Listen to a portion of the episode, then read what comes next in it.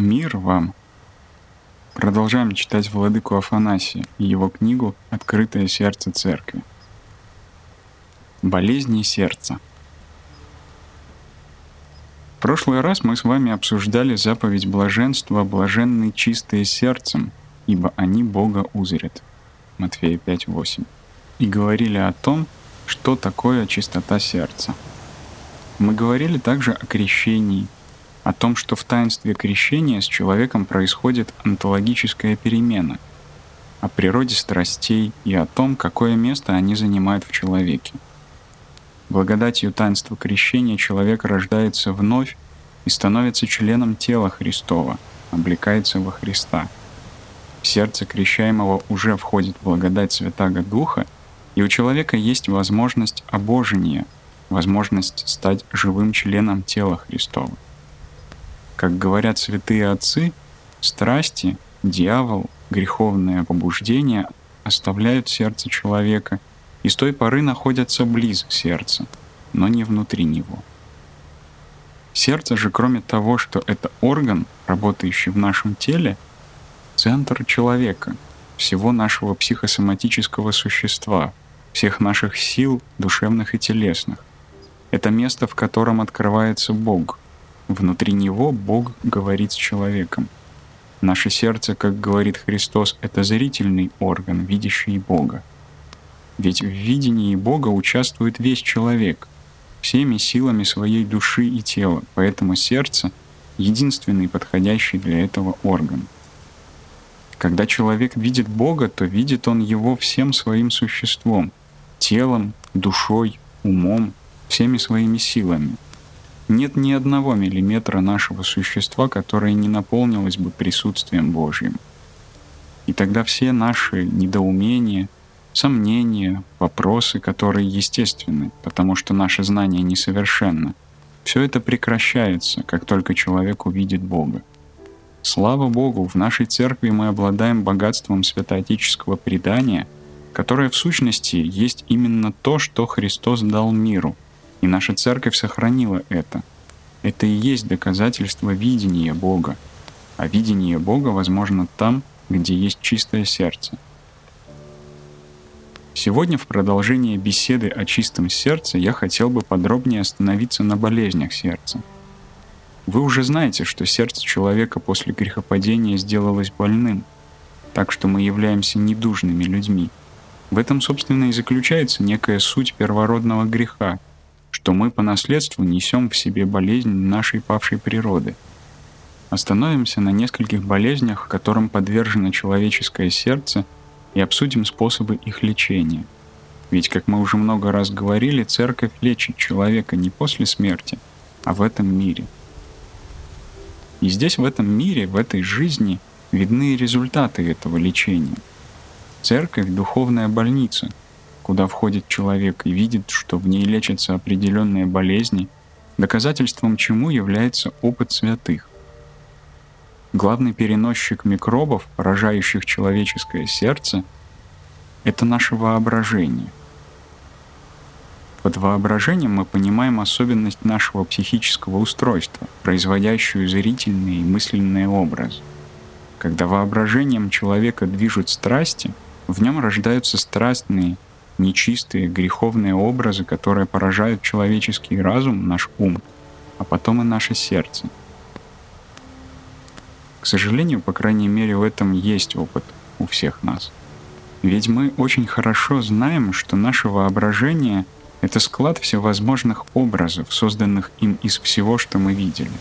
И странность заключается в том, что обычно помним все дурное, что мы сделали, видели — так, по крайней мере, происходит со мной. Не знаю, как у вас, но я слышал об этом и от других. Человек думает, как же так? Я видел столько хорошего в жизни, так много достойных примеров, знаю так много замечательных вещей, слышал, видел, читал.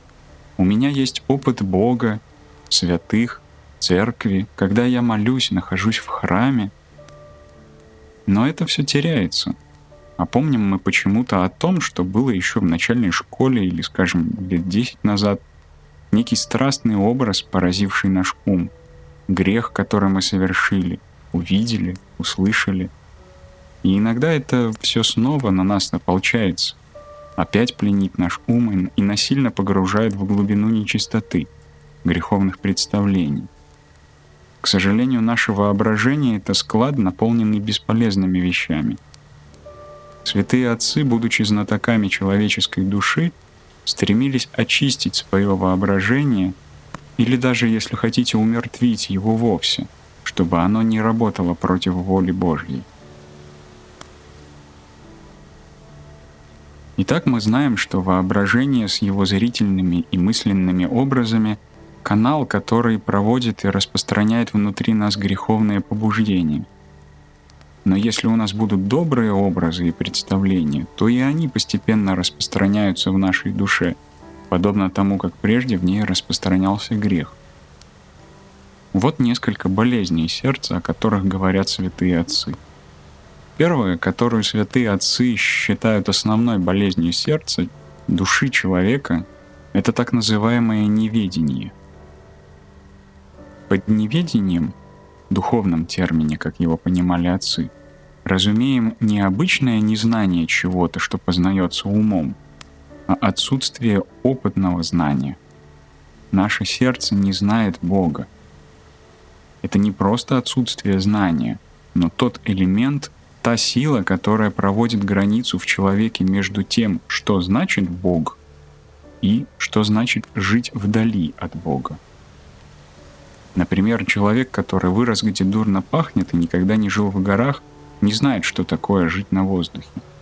Помню, один афинянин приехал на Афон, пробыл там 5-6 дней и стал говорить, что-то со мной не так, как-то мне не по себе. Он неважно себя чувствовал. А в какой-то день во дворе монастыря завел мотор трактор. Мы все стали черными от бензина, и тут он сказал, «Слава Богу, вот что это было». Ему не хватало выхлопных газов, а как только он вдохнул бензина, то пришел в себя. Живя в центре Афин, он вырос в смоге.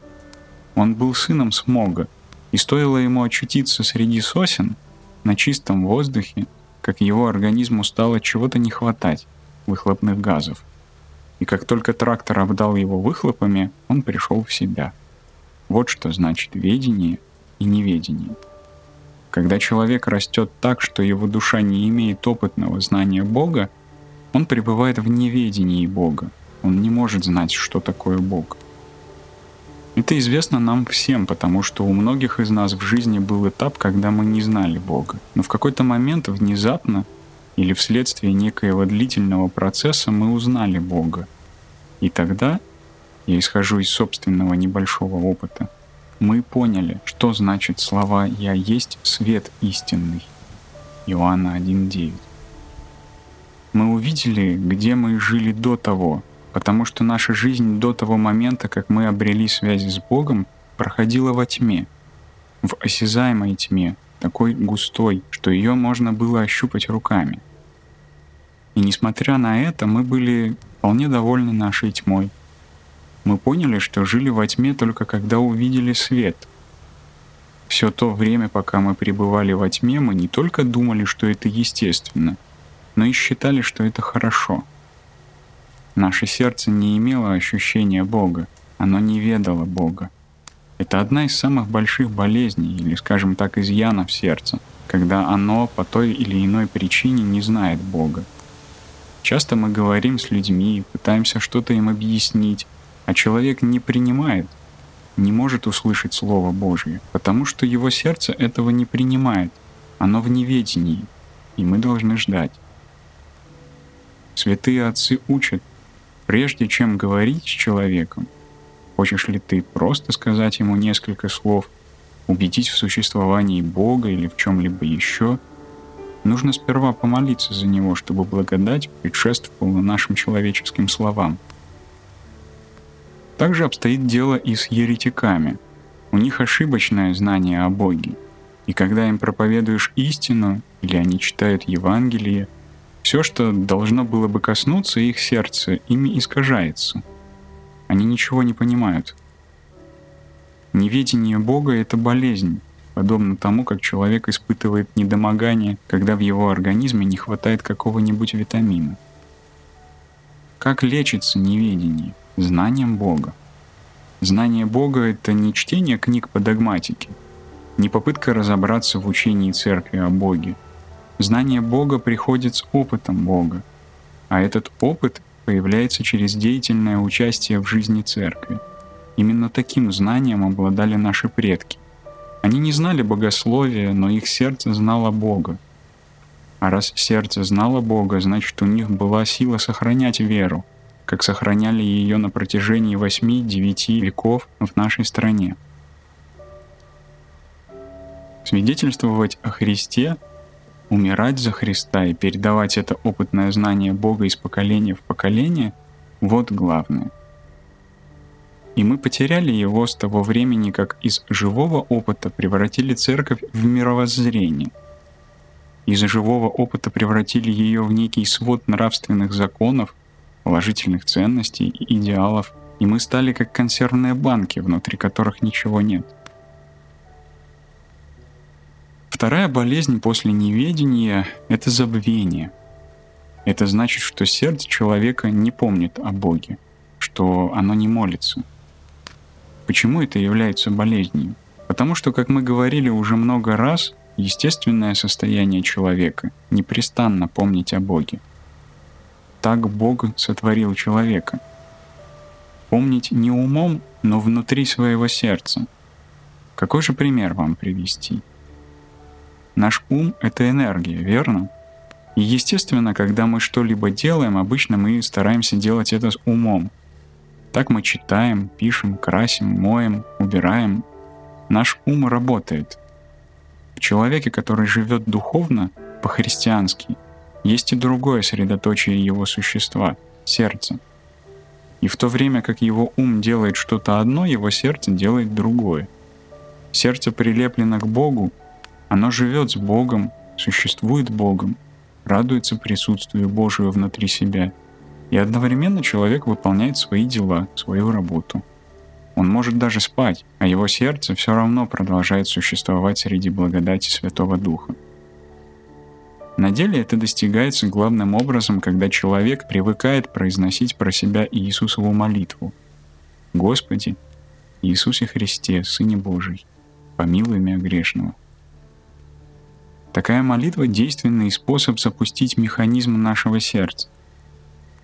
Когда человек только начинает духовную жизнь, он не может следить за качеством молитвы.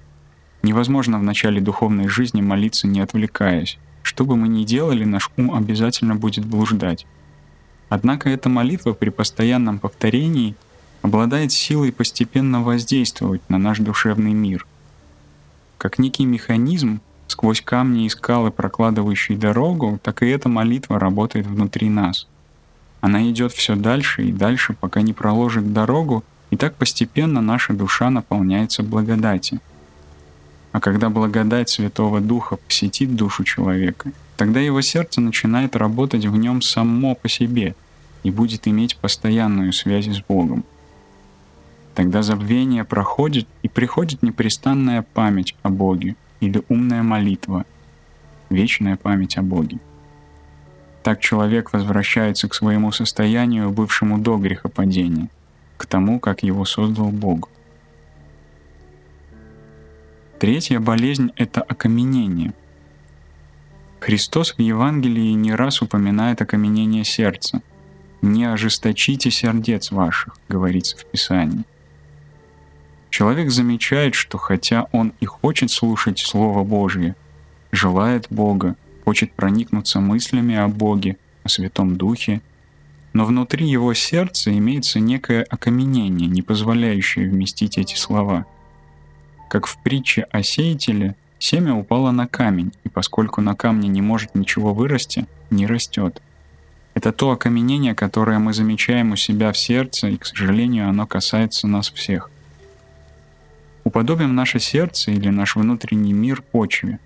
Когда мы начинаем ее копать, то есть устанавливать связи с Богом через молитву, которая является как бы неким погружением в глубь нашего существа, то упираемся в камень. Может быть, вначале земля будет мягкой, потом мы обнаружим несколько камушков, а в конце дойдем до твердого камня, который ничему не поддается. и дальше ничего не выходит. От чего это окаменение сердца возрастает? В первую очередь от трех вещей. От многих забот, наслаждений и богатства. Об этом сказал Христос, что заботы, богатство, наслаждение делают сердце человека черствым, холодным. Это три основные страсти, которые ожесточают наше существо. Заботы, потому что они затягивают нас и крадут силу у нашей души. Жизненная сила, которая у нас есть, чтобы обратиться к Богу, растрачивается на многие заботы, на суету, шум, которые нас окружают. Всем нам знакомо это чувство, когда каждый день к вечеру, страшно замученные и усталые, не имея сил ни на что, мы осознаем, что вот прошел еще один день, и мы потеряли еще один день. Но ничего, завтра будет новый день. Но и на следующий день повторяется то же самое, как будто мы охвачены каким-то безумием. Есть пророчество преподобного Антония Великого. Наступит время, когда все люди сойдут с ума и все будут охвачены безумием, а увидев нормального человека, будут говорить ему, что сумасшедший он. Сегодня иногда слышишь о таких вещах, от которых кто угодно сойдет с ума. Только человек проснется, включает радио. Вы видели такое? Может быть, и вы так делали? Или даже еще прежде, чем проснуться? Я слышал, что есть такие радиоприемники, в которых встроены будильники. Я таких не видел, но слышал, что такие есть. Устанавливаешь будильник на определенное время, и когда оно наступает, включается радио. Представьте себе человека, который, едва проснувшись, сразу начинает слушать радио. Что же человеку делать, когда он просыпается? Когда я попал на Афон, то не знал, как просыпаются монахи. Но один старец мне сказал, знаешь, как только проснешься, сразу же вставай с кровати и, осеняя себя крестным знаменем, говори «Слава тебе, Боже!» и начинай читать Иисусову молитву. «Господи Иисусе Христе, помилуй меня грешного». Если так поступаешь, это молитва страшной силы. Это первое движение ума, как говорят святые отцы, первая сила ума. Если ум сразу же начинает работать с молитвой, тогда он будет в молитве весь день. В сердце человека появится покой, и он будет радоваться пробуждению. В монастыре монахи встают в три, в два часа ночи. Расскажу вам одну историю. Когда я был на Афоне, то почти все время нес послушание в Архандарике – это такая гостиница. То есть на мне лежала работа о гостях и других посетителях монастыря. В нашем монастыре в Архандарике иногда ночевало по 70 паломников. И у меня вместе с другими братьями было послушание каждое утро их всех обходить и будить, потому что они хотели ходить на литургию. А литургия начиналась в 2.30 или 3 часа. Зимой на Афоне снег, погода ненастная, холод нешуточный, Иногда бывает минус 10 и снег до 4 метров высотой. И вот представьте себе, люди по вечерам вместо того, чтобы спать, начинают между собой разговаривать. А утром, когда звонит колокол и бьют в било, они ничего не слышат. Но если они хотели пойти на литургию, значит мы обязаны их позвать. И это была настоящая комедия каждое утро. Чего мы только от них не слышали. Двое-трое швыряли в нас ботинками – был там один пожилой человек, 55-58 лет, директор школы, который строил из себя эдакого святошу. «Если уж мы приехали на Святую Гору, — говорил он, — то завтра мы, как положено, встанем, чтобы идти в церковь. Пришли мы утром его будить, стучим, стучим, не открывает, не просыпается. У нас там был один монах с Кипра, я ему говорю, что вот, мол, один человек никак не просыпается, а он мне «предоставь это мне, я мигом с этим управлюсь».